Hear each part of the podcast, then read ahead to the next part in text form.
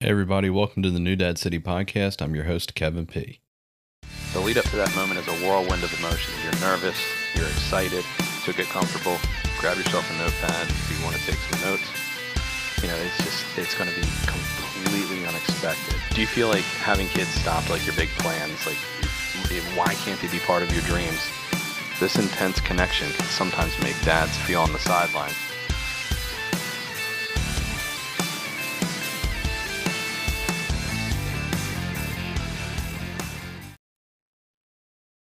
Welcome back, everybody, to the New Dad City podcast. It is Saturday evening, and you know what that means. It means I am here with Eric, Eric H.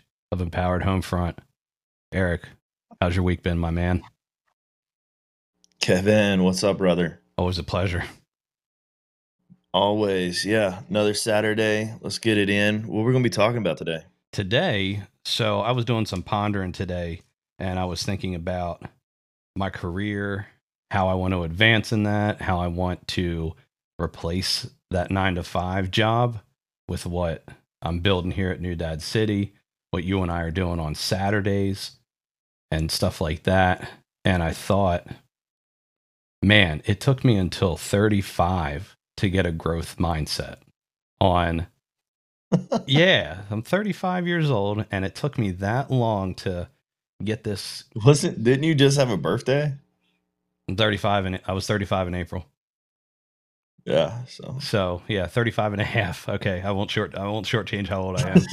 thirty-five and a half. And I'm finally like, you know what, you know, maybe I should set some achievable goals, you know, maybe I should, you know, you know, do something other than this Groundhog Day thing that I'm doing, you know, but, uh, you know, so I wanted, I wanted to bring that and talk about that because I know you got a lot of cool stuff going on.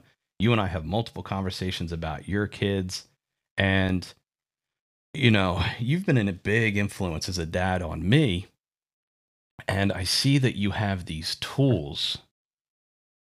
The, this, uh, I guess you just have a full toolkit, man, to, to um, get your kids in this growth mindset, because I know you, you're bam, bam, bam, bam, bam. You don't wait for nobody. Like if you're not keeping up, like, see ya, like you're in the dust.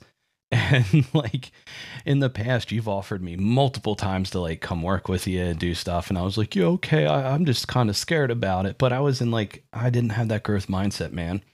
You know, I was content with, with being, uh, just, I guess, normal or average. And, and don't get me wrong, you know, people if that are listening, if that's your, if that's your calling, if that's the way you want to go, that's, that's on you. If you're happy, do that. But something lit a fire underneath of me. And that something was my boy. I wanted to be able to leave him something. So I had to, I had to kind of rewire my brain and my thinking to where I was like, how can I achieve that? And it wasn't going to be working for the man, you know?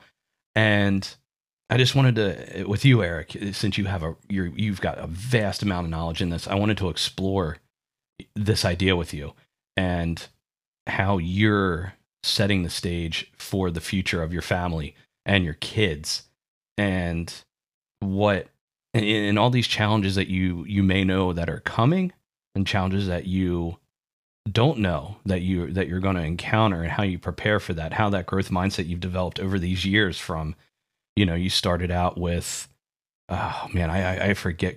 I'll let you start talking soon, but the business where you were, you were flipping houses and then, you know, what you've, what you've grown into today. And I think you can even, and I'm going to bring this up and you'll probably giggle at it. Even when back when you were doing your little bodybuilding phase, what, like ten years ago, you have to have a growth mindset for that. You can't just, you can't just settle, you know, with what you got, because you always wanted to be bigger and better. You wanted to win that first place on the stage. And I, I think that takes a lot of confidence and even curiosity to get to that point. And the the three things that I could think of, and we'll, we'll, we're going to dive deep into them, and um, I'm going to let you talk here in about thirty seconds, is effort over results. That was a big one that I was able to, to take from this when I was writing my notes down for this, uh, modeling perseverance, and then setting achievable goals. The, the SMART thing, I didn't even write down everything, the S M A R T, acronym. I just went straight to achievable, because I think at the end of the day, we want to achieve these goals, but I think a lot of the times we forget to celebrate the milestones along the way. So I know that was a lot of stuff, Eric. I hope you took that in, but go ahead and um, I, I guess discuss what, just looking at just the two words, growth mindset. What does that mean to you? And then how are you instilling that in your three kids that you got? Have at it.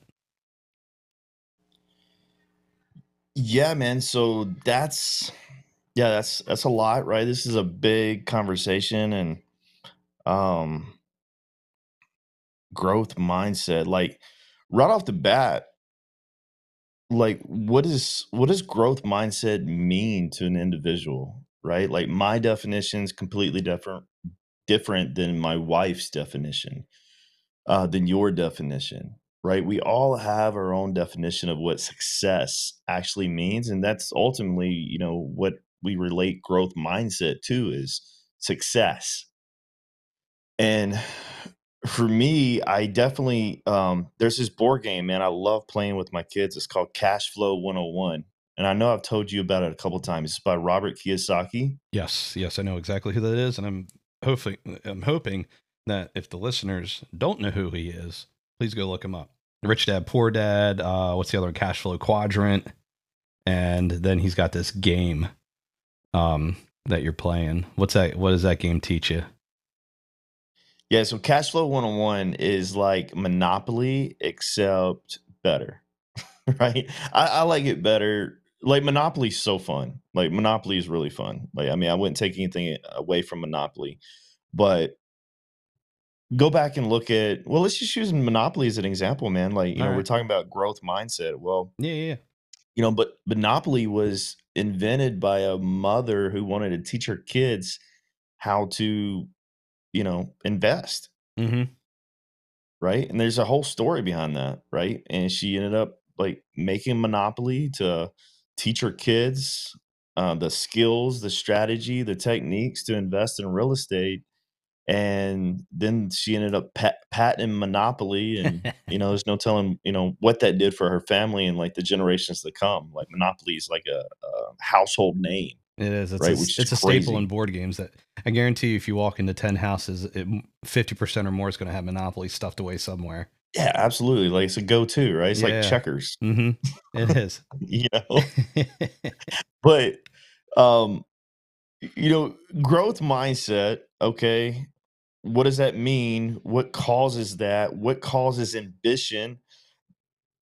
To be honest, man, I mean, how many people do you know that's just not ambitious? A lot. I know. And that was the one thing that really sparked this topic that I wanted to bring up, because I hate, I've reached a point in my life, and now as a new dad, and I'll even say a new husband, because Erica and I have only been married for going on a year and a half. This month will be a year and a half. And I think people get into this thing of just settling. They see that they can get by paycheck to paycheck. And like I said in the beginning, if that's the route you want to take and you are happy, by all means do it. Do not fix what isn't broken. You know, I've tried to do that too many times in my life and it doesn't work. But I feel like when I reach a goal, so like my goal at work was to get certified, right? That's pretty much any developmental's role in air traffic is get certified. But once I reached that, I was like, all right, I got here. What do I do next? Like, you know, and as you know, I, I didn't give a shit when I was drinking, you know, I really didn't. I was like, let me get certified, you know, and, and then I'll just get my paycheck. But now that I have this clearer mindset and I, I'm, I have my kid and I have my, my wife, it's like, I, I want to be at home. I've mentioned this numerous times. I want to be at home. And that for me, honestly, is the next big goal, you know, and that's it. Like, I want to, I guess you could say work from home for people to understand. I want to work from home, but I don't want to do it at like a twenty dollars an hour job. I don't want to be answering phones for anybody. I want people answering phones for me, you know? And, yeah. uh, I, I'm, I, I don't, I think I'm on my way there. It takes time, but I'm not in that gimme, gimme, gimme now. I'm in that, what's the long-term goal? I still have a year's, like, you know, say four, five, six years. But at the same time, I'm okay with that because I know the hard work that I'm going to put in versus, you know, it's like, it's like, like I guess I, I don't even need to explain any more than I just did. It, it, it's, it's that instant gratification versus long-term success thing.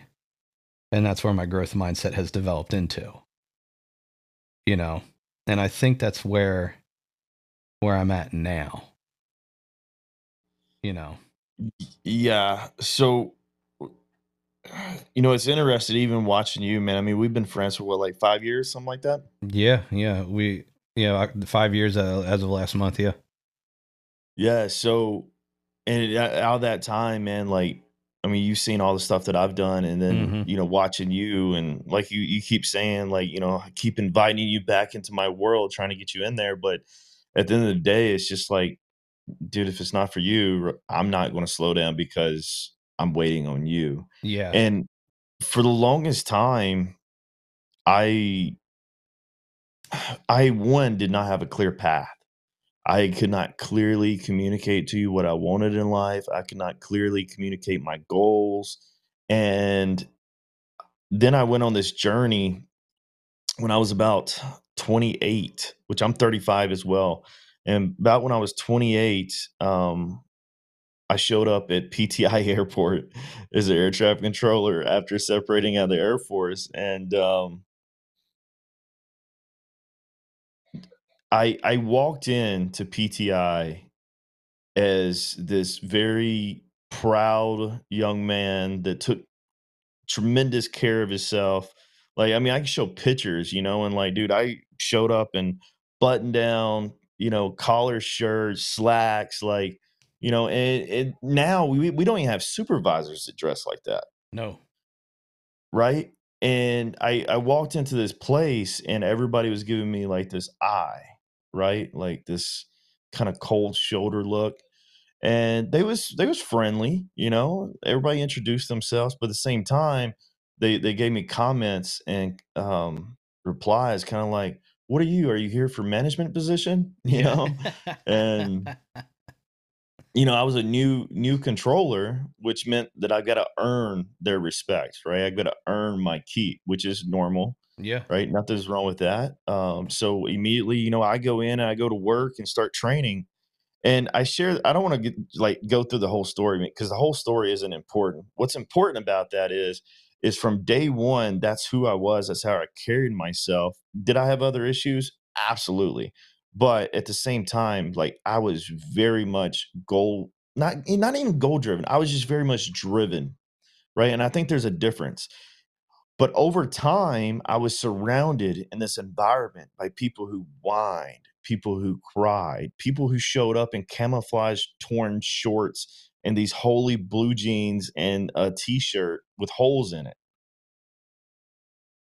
Yeah. And it wasn't one person. It it's many, right? Mm-hmm. It's the majority. Yeah. And what did they do in their free time? They drink, right? I just came from Air Force where what did everybody do in the free time? They drink. Yeah. Right. And now you're coming, now I'm coming into this airport where, you know, it's one thing in the Air Force where you have to wear a uniform and you got to look sharp. Right. But then you come into the civilian life where everybody's just flip flops, don't care t-shirt, you know, that's and true. That's true. It, it took about six months, man. It took about six months and I was wearing shorts and t-shirt and flip flops. Yeah. Cause I remember when right? you and me worked together, we, we, at least one day a week, we'd always match with our V-neck burgundy t-shirt. Yeah. it, yeah. it was, it, yeah. it, it, you know, yeah. it, we were, we're, you know, I have a little bit more tattoos than you, but you've got a big one down your arm. Yeah. And yeah, yeah like, and I've got that, you know, from P T I, like yeah. it's crazy. And the reason I share that little, little snippet, man, is because the people you surround yourself with will determine your future.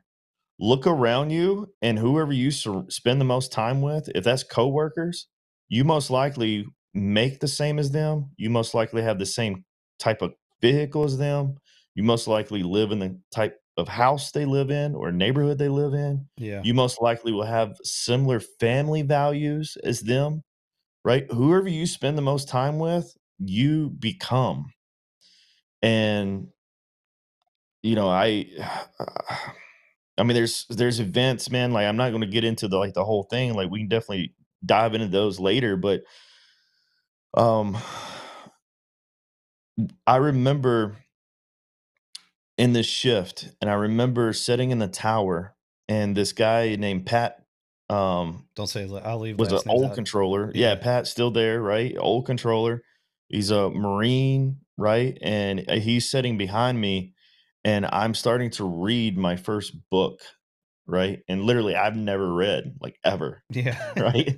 And I'm like, you know, just sitting there training, and it's, it's slow, and he's sitting there reading a book, and I'm like working ground, and he's sitting behind me. No, no, no. I wasn't, sorry. I wasn't working ground. I was definitely in the radar, uh, sitting there and working. Either way, I'm sitting there reading a book, and he's behind me reading the book as well. And he, I remember him like kicking my chair, and I turned around. He's like, ha, you're probably reading one of those, um, help, help yourself books, like those self-help books. And I didn't even know what he meant. Like, yeah. I've never heard of that before. And I was just like, uh, it's How to Win Friends and Influence People, you know? And I didn't know who the author was at the same, at the time either. Uh, but it was a book where I was learning how to communicate, because I was tired of not being a good communicator. Right. And I'm still practicing every day how to be a good communicator. So like, that was like where I got my start. But my point with that story is, he kicked my chair, and he's like, ha, you're probably reading that self-help book, aren't you? And I turned around, looked at him, and he was reading like a fiction book, like uh, one of those, um, uh, what's the, like a Michael Crichton book or something. Yeah, yeah. Something, you know, and I, I don't know, like I took it as an insult when he said it. And, uh, yeah. And I mean, now I look back and I'm just like, man, like I made my millions. Like, yeah. It all, it all started with learning how to win friends and influence people. Oh man. Like, you know, it's, it's really funny. And I don't, I don't really know how to deliver that without being like kind of in your face, but mm-hmm. yeah, it's, man, being goal oriented, success driven. It's not about the money at the end of the day. It's not about the things you achieve. It's literally about the respect that you have for yourself. If I had to define anything, that's what it is. You can define a man, you can define a woman by how they carry themselves, what they look like, right? Mm-hmm. Um, how they act, and what's their ambitions like. Yeah. Yeah. And I, I, when you saying that, it's like, so you read this book, and I've listened. Ugh, I will say this, that book is the hardest book to listen to on Audible. And it's also one of the dry, about like a robot, right? Yeah. And it's also one of the driest books to read, in my opinion. It's very just, I don't know. I don't know what it was about it. It's a great read though. It is a very good read. But it is very difficult for most people that I know to read, unless you want to advance yourself and you know that there's something wrong and you're like, I don't know what it is. Pick up that book and force yourself to get through it. Like, I had to read pages numerous times, you know, because I would go back yeah. and forth from Audible to that, to read Audible to read. 'Cause I was like, fuck, I got to get through this thing, but I'm glad I did. Um, Yeah, it's life changing, man. Like my, my daughter's read it. She read it when it, she started reading when she was nine. She's eleven now. Took her about a year to read it, but mm-hmm. like she just finished that. Um, That's good. Yeah. So it was, I mean, but for her, like she went through the stages, you know, and we're, I'm consistently grooming them, and I'm playing. I don't know what I'm playing, man. I, I mean, I'm learning every day about how to influence my children, because I am who they spend the most time with. Mm-hmm. So everything I do means something. It matters. We talked about that. How too, I carry previously. myself, what I, what I, what I do in my time, you know, mm-hmm. all that stuff matters. Yeah. And the one thing that's nice too about what you do is, so people that either haven't listened to Eric speak before, um, go back and listen to that. It was the episode where we talked about um like doing things with your kids, not because of them. That was a great episode. Um, even my wife liked it. She loved that one. She's always wondering, what are you guys doing in there? You know, I was like, go listen to that episode with Eric. You'll understand. Um, but the one thing that I, I love about what you, what you just said is, is you, you're shaping your kids to be somebody who will be respect, respectable, who will have ambitions, who will have goals, who will persevere in life, because let's not shortchange it. Life sucks. There's a lot of a lot of crap out there. Try not to cuss. There's a lot. Yeah. Of, there's a lot of crap out there that you have to that you have to go through. Yeah, I wouldn't. I mean, I definitely wouldn't say life sucks. I would say the environment that we put ourselves in can suck. That's a yeah. Okay, that's a better way of of wording it. Yeah, um, I went full pessimism. You went, hey, here's some optimism. But I mean, it's, you're you're not wrong, right? It's yeah. just we we get to choose our environments. Yeah, right? you I mean, you you can control, and that goes back to what you said about you are who you surround yourself with, and that reminded me of this thing that my first sponsor told me in the program was, you meet one person and they're an asshole. They're probably an asshole. You meet the second person and they're an asshole. Maybe. But you start meeting the third, fourth, and fifth people and they're assholes. You're probably the asshole, you know? And then he was like, why are you that way? Look at who you surround yourself with. Yeah. And that was like me. I wanted to be a perfect example is I didn't want to drink anymore. So I surrounded myself with people who found recovery and were recovered and didn't drink, you know? Obviously, I work with people every day who talk about going out to incendiary in Winston to go drink. And I'm like, yeah, you guys have fun. Like, you know, yeah. I'm, I'm good not doing that anymore, which it, they also don't have the same problem I do. But it's still, you know, I'm able to be in that environment temporarily and then be out of it, you know. But um, yeah. Yeah. What yeah. I wouldn't say they wouldn't say they don't have the same problem you do, man. Like I, I think everybody has that same problem. Right. And the, the problem is like alcohol, which I know you, you had a completely different experience than I had. Um, but either way, we both had that addiction issue, you know, and mm. the thing that really hit home with me is mankind's looking for connection. Yeah. So it doesn't matter what you're doing, you're looking for connection. If you're smoking a cigarette, you're looking for connection. If you're drinking, you're looking for connection. If you're having sex, you're looking for connection. If you're hanging out on Saturdays doing a podcast, we're looking for connection. There's a, right? There's a void that we're always trying to fill. Always.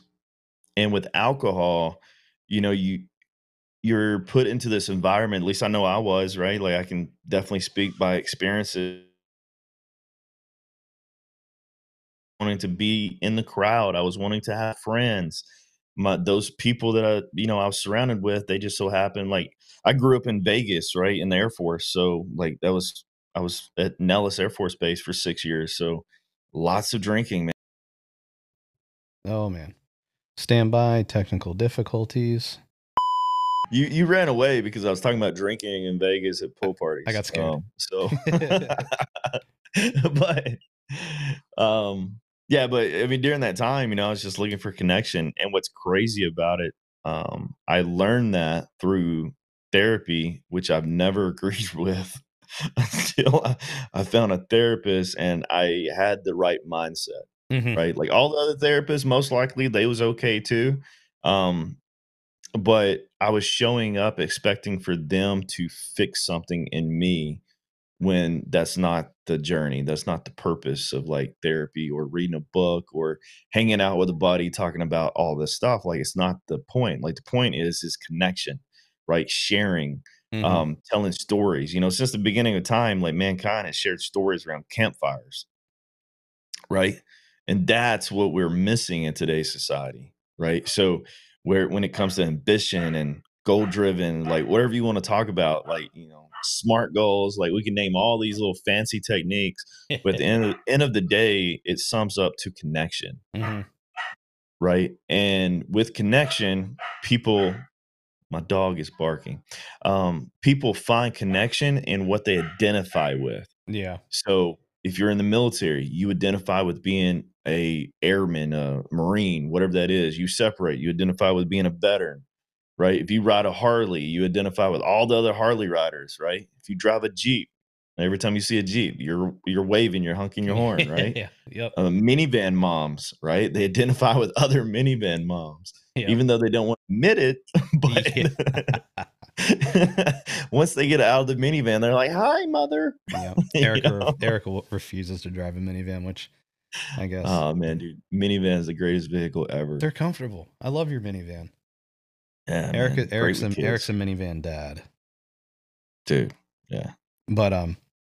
So yeah, the one thing that you mentioned that it really hits home with me is the therapy thing. Cause I hated it. I hated it. It's like, why am I going to go talk to pay somebody just to listen to my bullshit? But ever since I started going this year, I found a really good therapist that goes, okay, tell me how your week's been, or tell me how these past two weeks has been. And I tell him and I go, these are the main issues. And I'm pretty good at recognizing like where I'm wrong, because how I figure it is I look at where I think somebody hurt me. And then I tell, you know, I say out loud what they did, you know, where did they hurt me? My ego, my pocketbook, you know, my family, friends, stuff like that. And then I go, well, what did I do to them back? And then the last thing I say is, you know, where did I play my part? You know, what would I, what could I have done differently? And I'll, yeah. I'll tell these things to my therapist, Rob, and Rob's like, Rob doesn't solve anything for me. He'll say like one word, or he'll be like, or he'll say like a sentence, and then he makes me figure it out out loud. Yep. And I've found so, and that's just growth right there for me, because that I take is, all the techniques that we growth. Huh? I said, that is growth. Like that's the definition of yeah. growth. And you know, and I, it's I going through the Mm-hmm. and, and it's definitely gone through the journey, and, and I've done that, and I've taken that with these pa past, what did I, what I published, like the first podcast on back at the end of September or something. And dude, I was going and I was listening to like the very first episode, and I was like, oh my God, like compared to like what I'm putting, like what I'm putting out now, like I like to personally think that the quality is so much better. I was like, good Lord, like what was I thinking with that intro? You know, I was like, oh, this is terrible. Nobody's ever going to listen.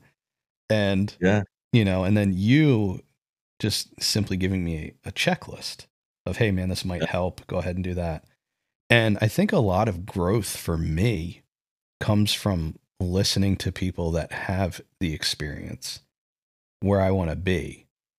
And that goes back to surrounding yourself with like-minded people. Why would I mm-hmm. surround myself and... I'm, I'm going to say it this way, and maybe you can help me with my words of how I want to say it. But why, if I want to learn, why would I surround myself with people who know less than me? And that's why I was like, I called you that day all ecstatic about the podcast, and you were like, hold the fuck up. You want to do this? And I'm like, yeah, dog. Like, I'm serious. You're like, I want to do that. You know, like that's what I've been building. And this is my actual thing, you know, the Empowered Homefront and all that stuff you're, you were telling me about.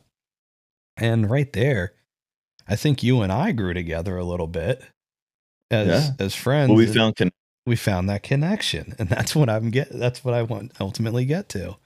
Now, obviously we're, you know, New Dad City, the word dad's in there.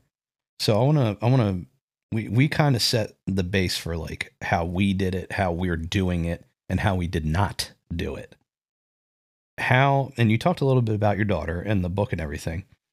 I want you to tell the audience what you told me about three or four times today about your kids and video games and what you got going on in the background with them. Oh. Yeah. Because I, that book's amazing too. You know? Yeah. Um, so tell me, tell me, tell, not me, I already know this crap. Tell the, the listeners, what are you doing as a father to help instill growth mindset in your kids? And you can start with that, the thing with the video games, I think, you know?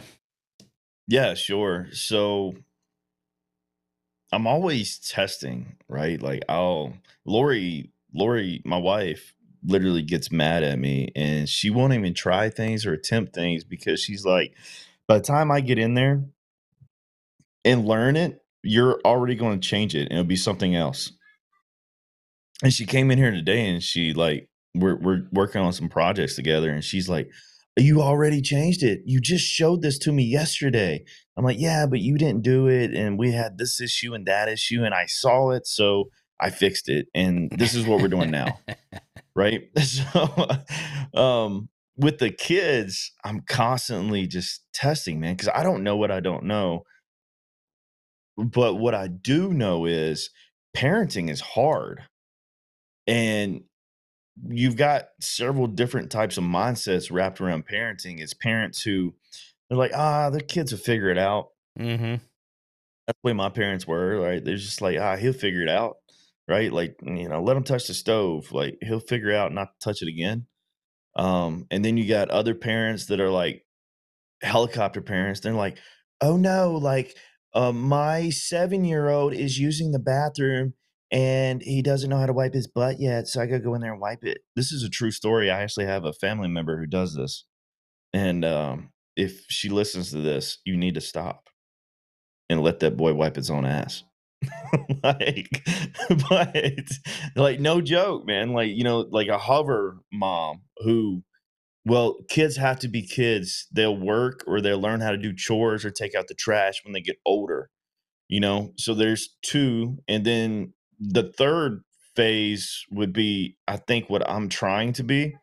And I'm always trying to teach the kids all of my mistakes before they have to go out and learn them on their own. So like, I told my dad this, I'm just like, dude, like, I wish for anything you would have just taught me all the mistakes you already made. That way I didn't have to make them later in life and I could have got a head start. So, you know, if I had to sum up my parenting style in a sentence, it's, I want to teach my kids all of my mistakes before they leave my home and go out to the world. That way they're better suited to win. Damn. Right? I mean, that's it. Damn. Dog. Yeah. Ooh, so, that, hit me, that hit me right here. You know? Um, I mean, it's, it's serious, man. I mean, that's a passion of mine, right? And mm-hmm. leading into what you're talking about, like video games, man, like these phones, dude, like these things are poison. But at the same time, it's gold, right? It's, it's poison in the wrong hand and it's gold in the right hand. Mm-hmm. Right. Agreed, um, agreed. And then our kids get a hold of them. And, you know, it's sad whenever you see a kid sitting down at a dinner table and he's playing on his iPad or, or, you know, out at a restaurant or riding in the back of a minivan. And like, you know, they don't know how to look out the window. But at the same time, do you want to be that parent where you take everything away and you hover over them, trying to protect them from the world? You know, and you can't protect your kid. Like, you can't. But what I can do is, is teach them the skill mm-hmm. to make those decisions on their own.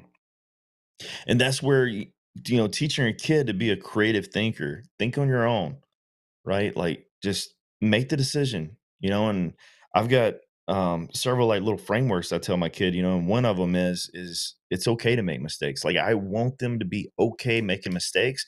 And I tell them, I was like, make mistakes quicker. Mm-hmm. You know, they come to me and they're not doing anything. I'm like, you haven't made enough mistakes. Yeah. Like, and I won't repeat this over and over in their head, because in school, we're taught that making mistakes is bad. We're taught that getting C's, D's, F's on tests is bad, right? Why are we not taught that, hey, you got all these wrong, here's the right answers, go take the test again? Like, why are we not taught that? Yeah. Use these right answers and study it, figure out why it's the right answer and take it again. Yeah. Mm-hmm. But instead, we're taught to know the right answer the first time. And when you get it wrong, you're punished. And that's it. It ends there. It you ends know, there. there. That's I, it. I remember going through school, right? There was barely any retests. Some teachers did. Yeah, some teachers no were retest. Like, there's no such thing as retest. Yeah. But that's because the school isn't creating entrepreneurs. School isn't teaching and creating critical thinkers. Mm-hmm. They don't want you to think like that, right? Um, you know, full transparency, I'm fully against public school, right? And the reason why is, like, my daughter was she should have been held back in, in kindergarten. She should have been held back in first grade. She actually failed second grade and we pushed her through. Um, and that's when we started homeschooling. It was all because of reading.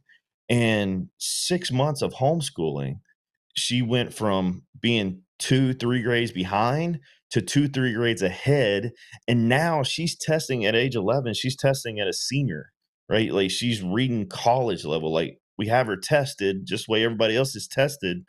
Um, and like she's testing four or five grades ahead in every subject.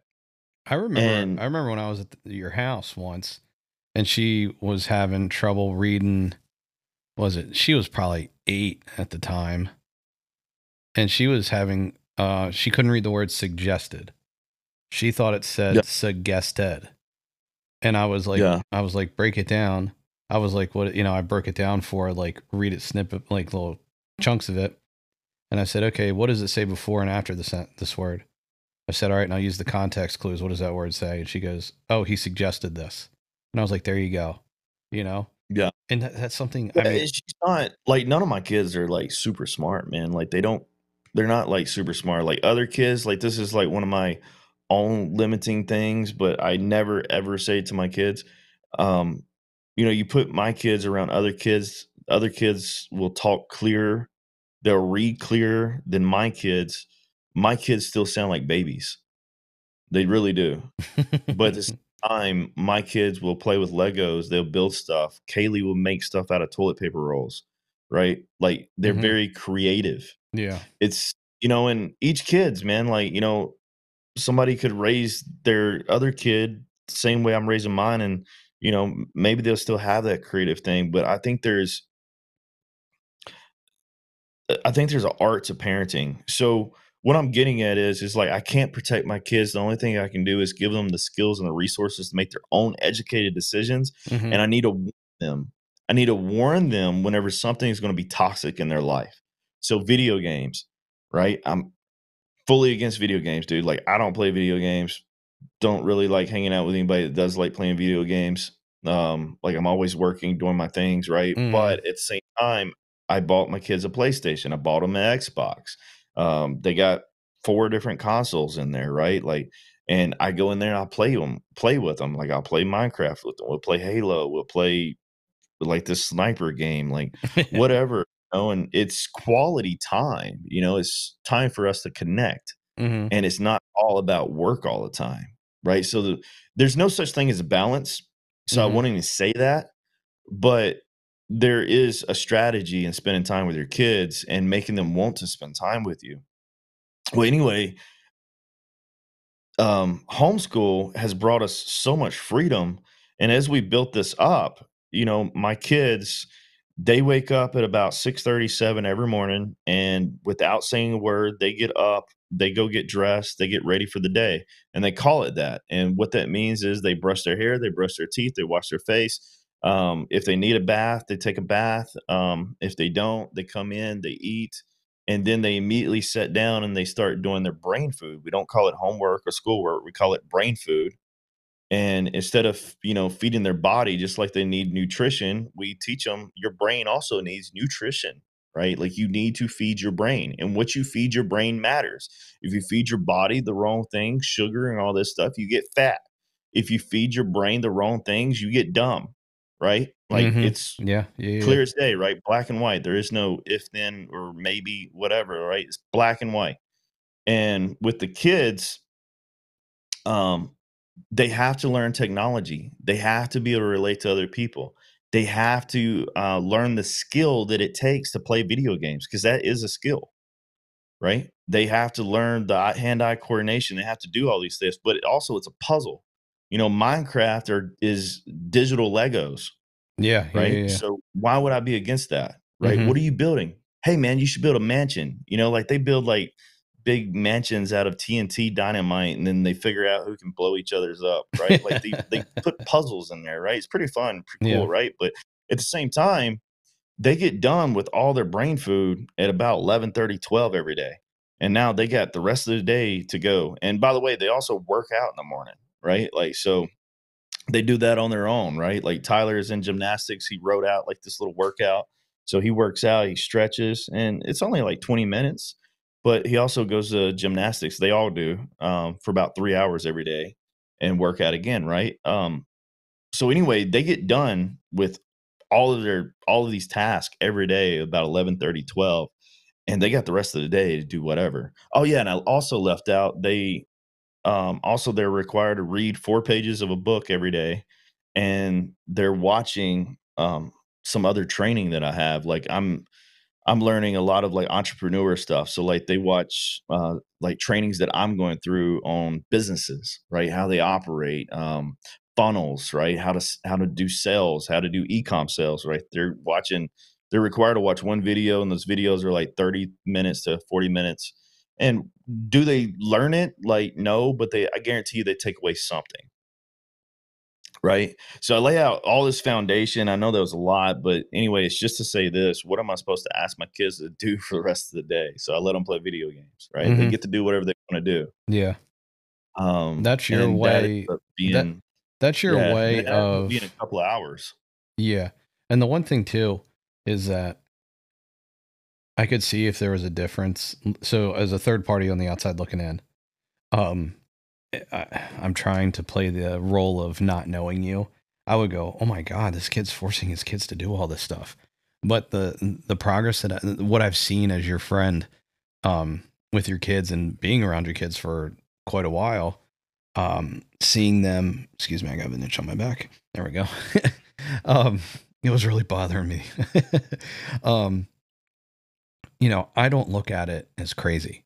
I look at it as like, shit, like, because I don't like public schools either. I think it's just we're creating a new barcode in the system and we're stamping it. And hey, here, go to school, acquire all this debt, and go to college. Like, you're supposed to go to college, and that's how you get a job, when most of the time those people don't get the job that they went to school for.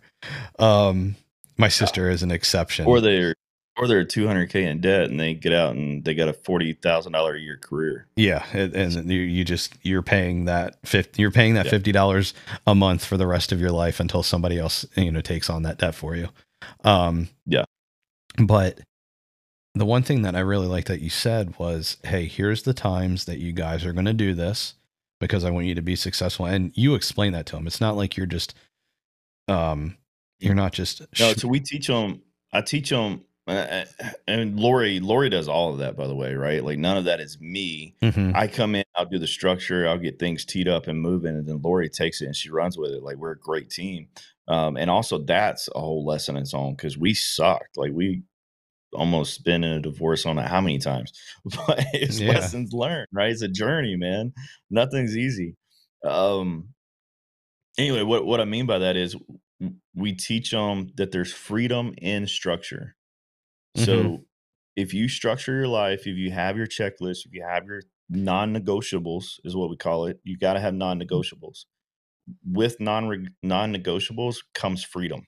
Yeah. Right. Um, but what I, what I was going to, what I was going to get at was, I like that you give your kids. So the non-negotiable is, say, from like seven to eleven, like, you guys, yeah. here's what we expect of you. And they've been fulfilling those expectations from what you're saying. And it's like, hey, you guys, this is your goals for the day. And if you achieve them, then go ahead and you get to make the decision.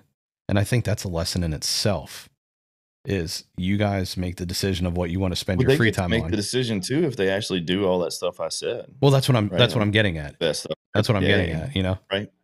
Well, what I'm saying is too, like, you know, it's not like there's something written out on a piece of paper, mm-hmm.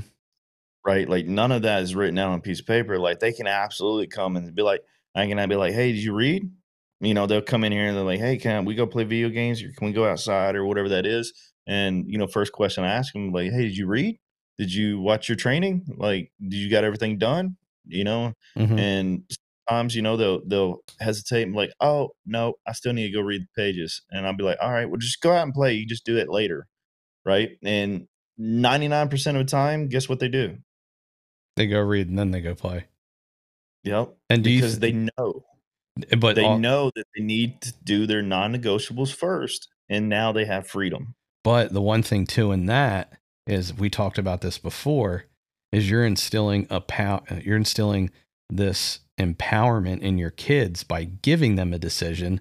And because yeah. you've instilled these good morals in your kid at an early age, they know what the right thing is to do. And yep. that's where, and that's what I mean. Like, I'm not, I don't have something written off and I don't make them go check it off. They can absolutely lie to me. Mm-hmm. They can absolutely lie to me. They can absolutely fib it. Right. Mm-hmm. Um, do they do that? Um, no. Do they stretch the truth? Sure. Right. Little like, Jack Jack.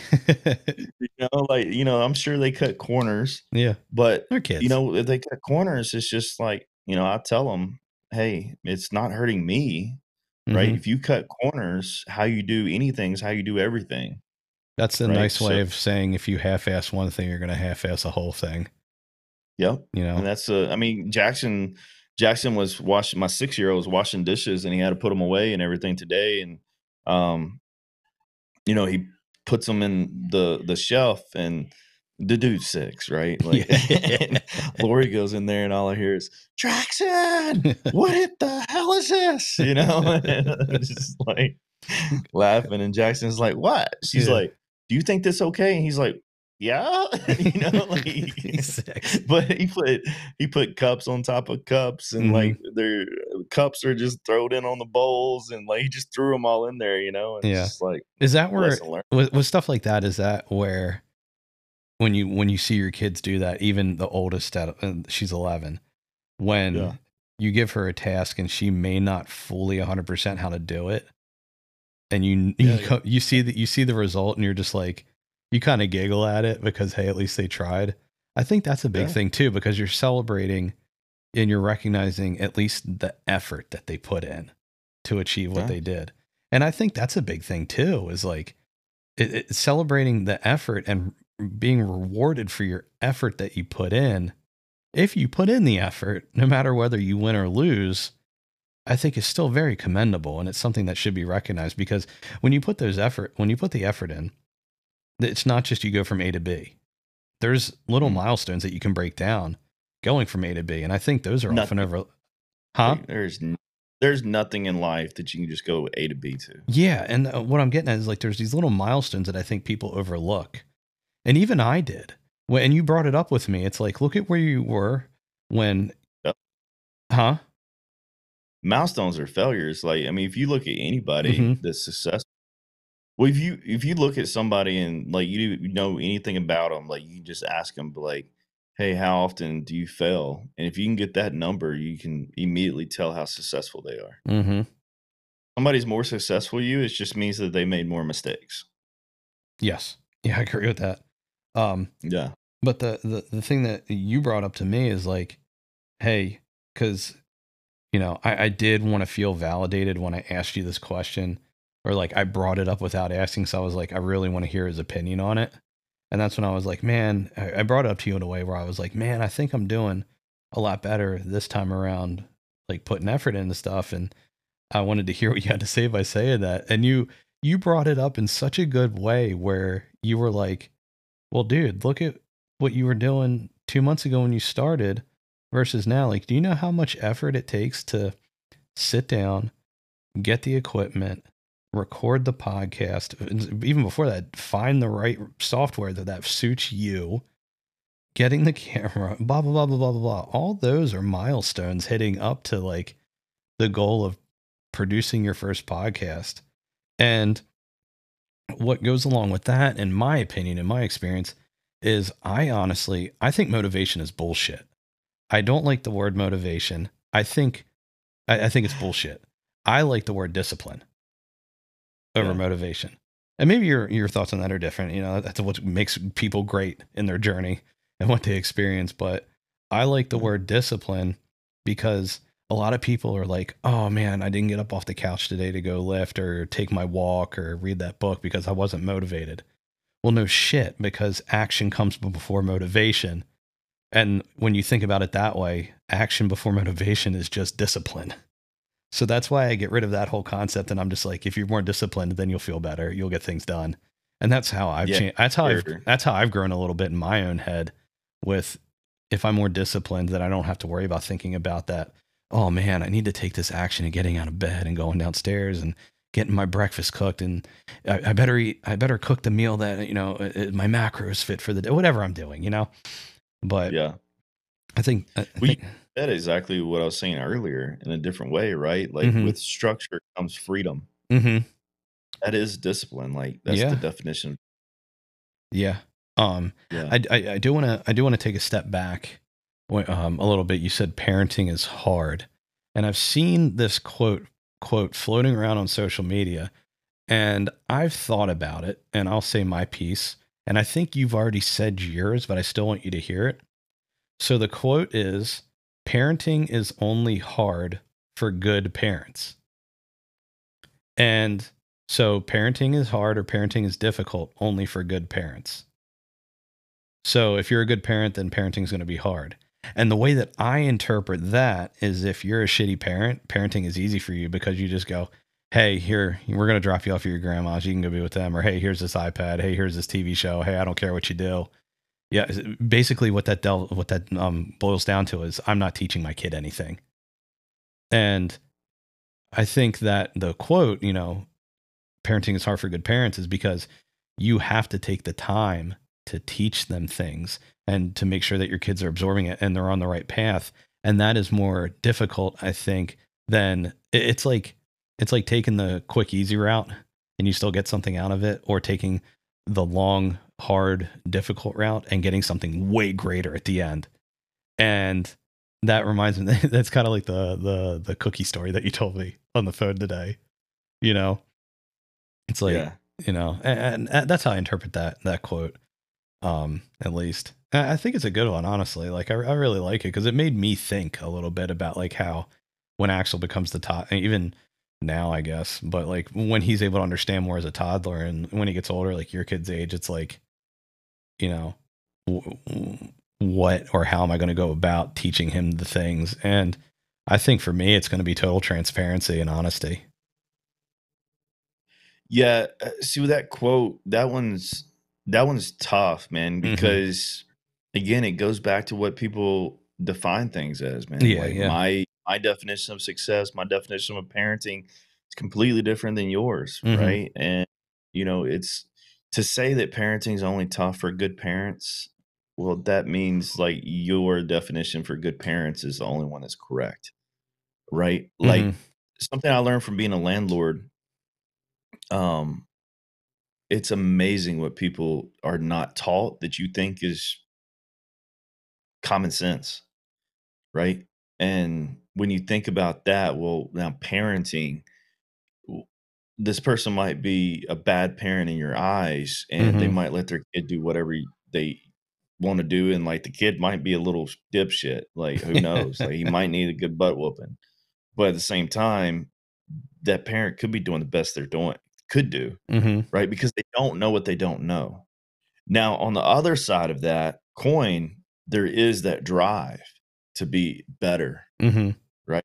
And I think to each their own, man. I mean, because that's what what we're talking about now is reason I'm developing the Empowered Homefront project, because mm-hmm. there's so much that people just don't know, but also they're not even given the opportunity or the resource to go learn it. See, this is why I'm glad that we work together, because you fell right into the trap that I set by pulling this quote up. And I was like, he's going to go into this, and I want him to talk about it, because I love hearing about what you want, what your goals and desires are. It just, it, yeah. I love hearing it. So I always, I, here's a softball, Eric. yeah. But yeah. I, yeah. And go back, you know, to the parent, because I never did answer that question, but like, like what I'm doing with the kids with the video games is, man, like I went and downloaded Audible, and um now when they play video games, they got to turn the volume down, they got to listen to the audiobook, mm-hmm. you know. And the book that they started off on is Outwitting the Devil by Napoleon Hill, which is like one of my all-time favorites, you know. What uh, people who don't know about that book, what is the premise of Outwitting the Devil? What is what what's the premise? Oh, you got you got one of the kids in there voice. Oh, the volume's turned down. Is that Jackson? Yeah, it's Jack Jack. Come here and say hi to Kevin. Hi, Kevin. Hey, Jack. Oh, get over here where they can see. You see him? God, he, dude, he's so big. He looks like, dude, he looks like Lori. Uh-huh. Get out of here. Get out of here, punk. He's got, dude, I can't, I can't uh, remember the last time I seen him. He's gotten big. Yeah, he's gotten big, dude. He's so immature, though, you know? Like, talking about parenting, right? When we talk about parenting's hard. Mm-hmm. Um, and, like, goals and ambitions. You know, one thing about parents, like, I remember... I remember playing football with this guy, Dustin, and I, I'm I'm not going to say anybody's last name, man, just I don't want to name drop, but yeah, uh, I was playing football with uh, this guy named Dustin, and he was like two, three grades older than me. And, you know, he played baseball, football, we played together and all this stuff, and he was a great athlete. But I remember a football game where um, he was running back, and he got hit, and, like, the dude was running so hard, like, when he got hit, like I've seen it in slow motion where he's still pumping his legs. Oh, you know, as he gets like, you know, it's like his rock's knocked out. Right. Like, yeah. And his dad jumps over the fence, gets on the field and starts yelling at him. Like, you should have spun, like, you know, and like just starts yelling at him because he got tackled. And, and like, that wasn't the first time that that happened. Right. Like his dad always got in there. And like, I remember that vision every time, like my kids, um, can't do something. Mm-hmm. And I want to just be like, what's so bad about this? And for the longest time, like one of the mistakes me and Lori makes, and like still it comes out every once in a while, it's just like, what is wrong with you? Right? We say it, we say those words not meaning what those words mean. Sure. Right? Like we're not telling our kids like something's wrong with them, but we're telling our kids that something's wrong with them. Yeah. You know? Yeah. What, what is wrong with you? Yeah, I mean, you know, like Jackson will do something crazy, um, and it's just like, what are you thinking, you know? And it, it comes out. I mean, I don't know. Like, I mean, I don't know how you can bite your tongue on some of this stuff, man. It's parenting, but like that's something I always keep keep in the back of my head because, like, you got two sides of a stone there, where like you know that other guy, that other parent was living his athletic uh youth through his son. Yeah, right. You see that and a lot. Anytime his son got laid out or you know dropped a ball, whatever that is, you know like his dad jumps in there and makes it all about his dad instead mm-hmm. of making it about his son. Yeah, right. So we all have choices as parents, right? And then you got Jackson who's six and he's so immature. Like um the dude can the dude understands like um what a skill saw is, what, you know, reciprocator is. Like he knows all those things, but he just started saying his alphabet like six months ago. Yeah. Right? Like, oh, by the way, like, I know, I actually know this. So I'm going to tell you guys now. Yeah. Yeah. Um, I thought you said you actually know something. I'm going to tell you this. What? No, no, no. That's a, just... No, I said that. I was like, he knows like what a reciprocator is. It's all. And then he's like, oh, and then he just started saying his alphabet after that. It's like, I was talking like Jackson, like, oh, by, oh, by dude, the way, guys, yeah. I know my it's, alphabet. It's, it's crazy, man. Like, yeah. It's absolutely crazy. I'm ready to tell but you we guys. We all know that, like, he's, he's, he's uh, not picking up, you know, reading mm-hmm. really quick, you know? And, like, me and Lori had to go through, like, this thing where I'm just like, Lori, like, you got to be able to do something more with him, mm-hmm. right? Like, make him say his alphabet every day, you know? And I'm laying into Lori. And Lori was like, she was doing her thing, but then she comes back and she's like, I think we're being too hard on Jackson. Like he's starting to not like it. Mm-hmm. And then, you know, as a parent, you got to make a choice. Like, okay, is it more important for my child to keep up with everybody else and where they're at? But at the same time, maybe those kids need to keep up with my kids because my kid can, you know, he like, he, he just picks up different stuff, dude. Like, the dude legit can like build stuff, right? He knows mm-hmm. how to use a skill saw, right? Yeah. And, I mean, I don't let him use a skill saw without me there watching him, but like he knows how to use it. Yeah. You know what I mean? Mm-hmm. Um, but my point with that is, is like, as parenting and talking about how hard it is, the choices we have to make is something we continuously need to reflect on mm-hmm. because they have lasting impact. Yeah. right? It's not like that decision where I'm stressed out and my kid does something. I'm just like, what is wrong with you? Right? Like that's one time, but then that's two times and that's a hundred times. Mm-hmm. And now that child grows up and all the way up to the age of sixteen, seventeen, eighteen years old, like, you know, every time they did something wrong, their dad responded. And it's just like, what is wrong with you? And now they know that something's wrong with them every time they get something wrong. Yeah. That's right? why that's, like, that's one thing. Um, like I, I was thinking back about when I was a kid, and I think I mentioned this before in one of the previous episodes. If I didn't, I did it on one of the ones I did solo, but the private school that I went to through K through fifth grade did the plus, normal, and minus system. So you get like A pluses, regular A's, A minuses, so on and so forth. And I used to get straight A pluses all the time. And my mom didn't care about the actual number grade. She just wanted to see that plus next to the A because she wanted her kids to be very smart. And that private school, looking back on it now, was, it was a glorified public school, honestly. And we just, it was the same, yeah, it was the same B S curriculum. We just had a tag on it as a private school. But I remember the yeah. first time I came home, I had a regular A. There was no plus next to it. It was just a regular A. And she, one, whooped the shit out of me. Two, asked me if I was stupid and cared about my learning. And like, it, it made me feel so bad. And like, I had this resentment against her as like, um, like a third grader, you know? And I was like, damn, like, am I dumb? And then I remember I went on, and then it happened again, like the following year. And I think she was just like, eh, maybe something is tough. And she let it go. So moving forward into high school, I despise English class. I hate writing papers. Although apparently like I'm an okay writer when I write things on my own. Yeah. And I know how to like, I know how to articulate myself better now on paper, but they came through process, uh, pro, uh, process. It came through progress and trial and error and growth, which is what we're talking about here. Um, and I remember I got a C on something, and I think it was in English. She was like, I guess you're just average now. And I was like, that hurt more than anything she's ever said to me. And I was like, damn, like, you know, um, yeah.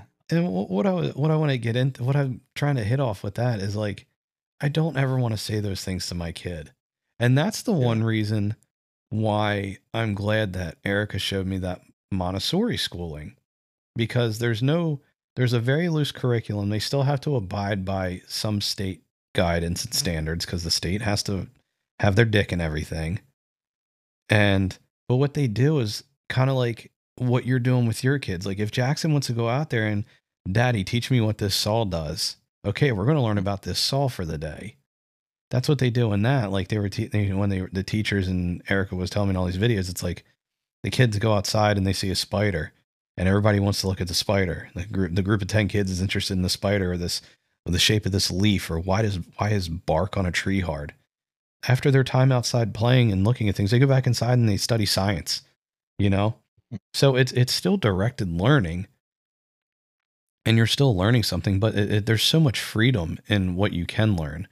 And there's a, the main thing, school systems, like that school system is like, skipping over the state teaching, mm-hmm. right? Yeah. Uh, like Lori was a school teacher, right? I mean, she's got a degree in school in education, and yeah, I mean, I've never been a teacher, but at the same time, like she knows about the things. And um, we got friends that are teachers, and um, if when you talk to a teacher, if they care about their students, they, in my experience, they always complain about they have to teach to the test. Yeah. Right. And yeah. that's kind of what you're talking about mm-hmm. with the, with the school, right? It's just like, okay, well, what are they teaching to? I think there's just the, the parameters are just so tight that there's no, you can't veer off and go learn something that you want to learn. And what we're taught is that you can't do that until you, it, one, either you go to a Vo-Tech school or like a trade school, or that's when you get to college and then you get to choose your career path at eighteen years old. You know, it's like, oh, now I get to choose what I want to learn. I've been told that I have to learn linear, linear, linearly, if that's a word, in a linear path my whole time, and I have to stay within this guidance. And then at eighteen, it's like for eighteen years, I've been told I have to stay on the straight path and I can't veer off of it. Otherwise I fail and I'm stupid. And then it's like, oh, now you get to choose what you want. Oh, and by the way, if you want to get into the school that specializes in computer science, you have to take this specialized standardized testing and you have to get, score a two thousand out of twenty-four hundred. Otherwise, we won't even consider you. Oh, and by the way, if you score underneath that, you're fucking stupid. And that's the, I feel like that's the, that's this, this idea that we're giving these kids and teenagers and stuff like that. And I think it's completely counterproductive to producing people who can have a benefit on the world. They just want a consumer. They don't want a creator. And that it, it bothers me so much. And with people like you who allow your kids to grow and be creative, they're going to be the people being the boss of somebody or numerous somebodies one day. And they're going to look back on life and go, how did I get here? Oh, it's because my parents taught me these morals and values, but they also had a loose leash on me to a certain extent to where I could learn how to be creative and express myself through, like you said, the building or Kaylee's creating things out of paper towel tubes. And it's like, hey, look what I did. I know how to work with my hands, you know? Okay. Kaylee becomes like this big architect because she knew how to create models and build building structures. You know, you see what I'm getting at? Yeah. To me, a lot of what you're, everything is a journey, man. So when I say this, it's just like, I've been there. Like I've mm-hmm. had these, and like, when I reflected on those thoughts that I just heard you convey, mm-hmm. uh, this was like twenty nineteen. Like I was a hundred percent against homeschooling, but you know, I looked at Lori, I'm just like, well, you can't mess our kids up any more than public school is going to mess them up this year. So yeah, let's, you know, and, um, that was best decision I ever made for our family, honestly. Um, but when it comes to what you're talking about is testing and like criteria to get into a school and the standards, um, I would say that public school doesn't have everything wrong, right? Like, Uh, having to get a certain score, having to do certain things, having to meet certain qualifications, that's a good thing, because if we remove them, then we would be Canada, right? Like, my point is, is like, there's only one winner, right?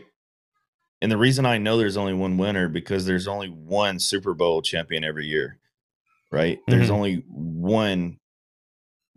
Like whatever, I, I don't watch sports, man, but like, what's the things, right? World, like World Series uh, champion, you know, World Series, right? There's only mm-hmm. one, right? There's not two, there's not three, there's not even a second place. Yeah. Like nobody cares about second place, right? So with freedom, I mean, you know, if you, if you said with freedom comes responsibility, yeah, it, that's true. But what does that mean? And I'm kind of thinking out loud right now, like as I try to figure out how to explain this, but like with, with kids, again, that's what makes parenting hard. Because if I make that decision and I'm one hundred percent against testing, I'm one hundred percent against this, well, what's the alternative? Mm-hmm. Okay. Right? An alternative to, to, to being against testing is no testing. Well, what are they being measured by? Mm-hmm. Because I can measure the best uh, football team by who wins the Super Bowl, right? I can measure the best baseball team by who wins the World C Series, mm-hmm. right? Like things have to be measured. Yeah, sure. Right? Um, in in life, right? Success. Um, this is the way I operate, but life is about how, who has the most money. Like it really is. Like we trade currency. And this is like a taboo subject. So like, mm-hmm. whenever I said that, like everybody probably unsubscribed and fell off, but it, it, like those in reality, the, those are the people who don't want anyway. In reality, we are measured by how much money we make, mm-hmm. right? The thing is, society makes it taboo, but it's only taboo in certain classes of society. It's taboo in the low class or poverty area because they have none. Mm-hmm. It's taboo in the middle class because they're stuck. They can't make any more. But once you get out of the middle class and you start talking to wealthy people, that's what they talk about. They literally talk about making more money. But by making more money, it's like, okay, you donate to the poor, you donate to the homeless shelter. How many mouths did you feed? Well, I have nine employees. Each employee has a husband or wife or and two kids, whatever. How many mouths am I feeding? Mm-hmm. Right. And you got other companies, you know, who have way more employees, thousands. How many mouths are they feeding? Yeah. yeah. But yet, what, what does society teach us? Right. Owning businesses, like doing these things, making money. Oh, it's not about the money.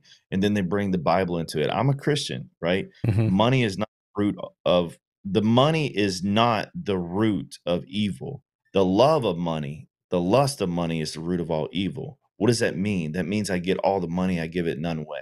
Yeah. Right. But even giving it away, Bill Gates, evil man, he gives away money every year. Not because of his heart, because he pays no taxes on that. It's a tax benefit. It's a it's a wealth investing strategy that only the wealthy uses, right? Mm-hmm. Uh, there's actually a strategy where you can get a um, nonprofit organization formatted, put all of your rentals and donate it to that nonprofit organization, but yet that nonprofit organization has to pay somebody to manage all those properties. Just so happen it's you or your family or your trust, and you and your trust gets paid fifty percent of the shares. So you're making fifty percent more money off of the rentals that you have. It is tax free. Right? Like, I mean, this, yeah. this stuff, like it's, it's a giant world, man. I went down a tangent on that just because like that's, That's one of those subjects, man. It's like, it's, it's difficult, right? But, like you've got to figure out the path that you truly want to go down. Yeah. And, and, um, when you, when you reflected on what I said about the, the schooling and standardized testing and stuff like that, what I meant to convey and what I was saying is I, I very much despise how it's, like I, I really meant what I said about like how linear it is. And it's like, there's only one path. And because you failed this path, it means that you can't go any, you can't do anything. And I feel like that's instilled in kids in public schooling and stuff like that. Whereas, you know, they're not dumb and stuff like that. And trust me, like I, I agree in winning. There's a one winner and everybody else is a loser because you're not the winner. And I agree that you should have some standard to measure success against. You know, because I mean, look at me and look at you, you know, look at the people that we look to, to model. I guess I'll just say we mo- want to model ourselves after, you know, mm-hmm. We're in that comparison game right there and we haven't reached that yet. And until we get there, we're going to constantly fail, fail, fail, fail, fail until we finally are the winner, you know? And I think that's our standard that we measure against. And, and that's just how, that's just me thinking out loud with stuff like that, yeah. Because I don't disagree what, what, with it. What do you mean by the linear path though? So like, right? in, that- so like in, in high school, you, you mentioned it as, you know, teaching to test, you know, and if you fail that test, then that's it. It's like, oh, can I take another version of the test to show you that I still know the material? It's like, no, you failed this one. You're done. It's just like, how that's not productive. But teaching your child, huh? Who's teaching your child that? No, and that's what I'm getting at is, I guess I really didn't close the loop on what I was talking about, is I don't like that, but I, I like the way that you're doing it, because when you teach your kids and they don't reach their goal or they fail, you're the one teaching it so you can take them back and go, okay, like you failed this time. What did you learn from it?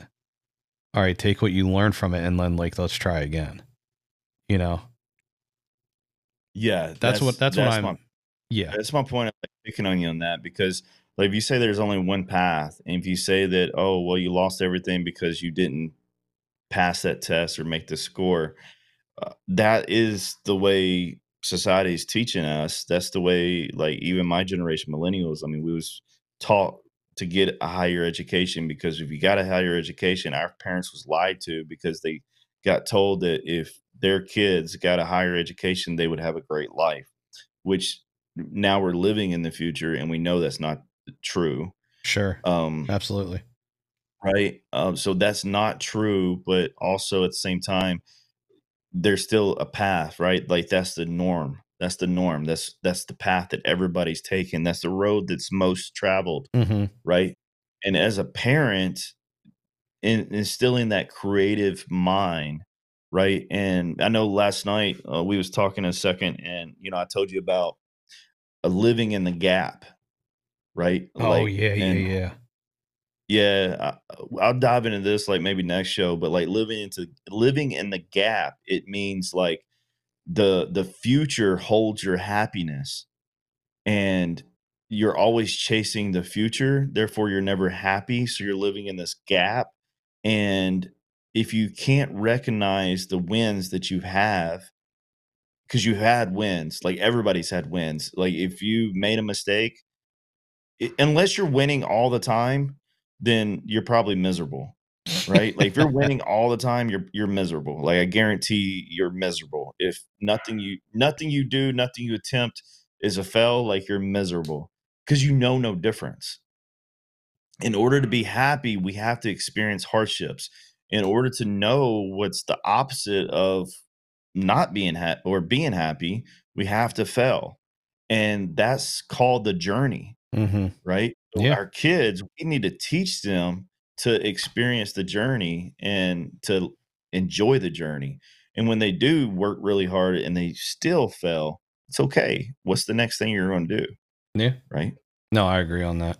And with you saying that, I think now's a good, nice little time to end it and wrap it up for the night, because I'm excited to hear about this gap thing, because just listening to that was, if you're always chasing happiness, then you're never, you're not happy, you know, because you're always looking for it. Yeah. But saying that, I appreciate, appreciate you coming on once again, Eric. Um, always a pleasure. And I like sharing what I have to say, because then you with the more experience goes, why don't you think about it this way? You know, this is how, together. Yeah. You know, journey. there is, there is, I, you know, obviously there's no I in team saying and all that stuff, but I think it dips into being a dad too. I'm not the only dad in the world. You know, my connections that I've made with you is, hey man, I'm experiencing this. How did you handle this when you came across it? And if you didn't, you and I, you know, somebody that could probably point me in the right, you could point me in the right direction to somebody, or I can just go somebody who maybe has a twenty-five year old. I know a lot of older people. And I can ask, you know, I'll call my damn mom, you know, and my dad. But anyway, uh, where can people find you on uh, social medias and all that stuff? Yeah, man. Right there, the tags on the screen at New Dad City and at Eric W. Howell. Um, go there and find all the things. Anything that people should be on the, the lookout for in the, the near future? Anything, any announcements, I guess you could say? That you oh, wanna... man, I got a bunch of big announcements, but what's the big uh, thing that you're working on right now? Two big things is, is launching of the Empowered Homefront, right? So the Empowered Homefront project, like New Dad City, um, is a part of that, right? Where we're helping uh, new dads, right? Mm-hmm. And you're coming up with all this stuff. And then Empowered Homefront project is uh, just about bringing the nuclear family back to the dinner table to talk about goals and ambitions and instill those principles and values and standards back in our American society. Right. I think that's failed off. And um, to, t to tap on top of that and extra uh, in real estate, um, I've got a vehicle that I'm launching where I'm going to be running challenges, and I'm going to give you the vehicle to actually make the calls, create the deals, and you're going to have uh, a facilitated experience, hand-holding experience. That's going to be very, uh, um, very close niche, man. Like um, I'm super excited about this because we got a goal of getting a hundred thousand families to make ten thousand plus a month in income through real estate extra, right? Extra. And that's just through the uh, Truly Creation challenges. So I was about to ask you, you got a name? You got a name for that? So Empowered Homefront, my man uh, Eric W. Howell, that is his handle on all social media. Go and follow him. Share whatever he has that resonates with you. Tell people about it. Empowered Homefront, bringing back families with morals and traditions to the dinner table without the iPads. and Truly Creation. If you're interested in real estate, be on the lookout for that, because Eric has been through the thick and thin of flipping houses to going in and owning apartment complexes. He knows what he's doing through trial and error. I've witnessed it because I've been there firsthand experience it. I've been this firsthand experience renovating these apartments with him. It takes a lot of work. He knows what he's talking about. So this episode will be out tomorrow. Today is Saturday, the fifth of November. It will be out tomorrow, November sixth, or November sixth, November fifth. I can't even math. I should probably go back to homeschooling. Um, but anyway, thanks for tuning in. As always, keep on down.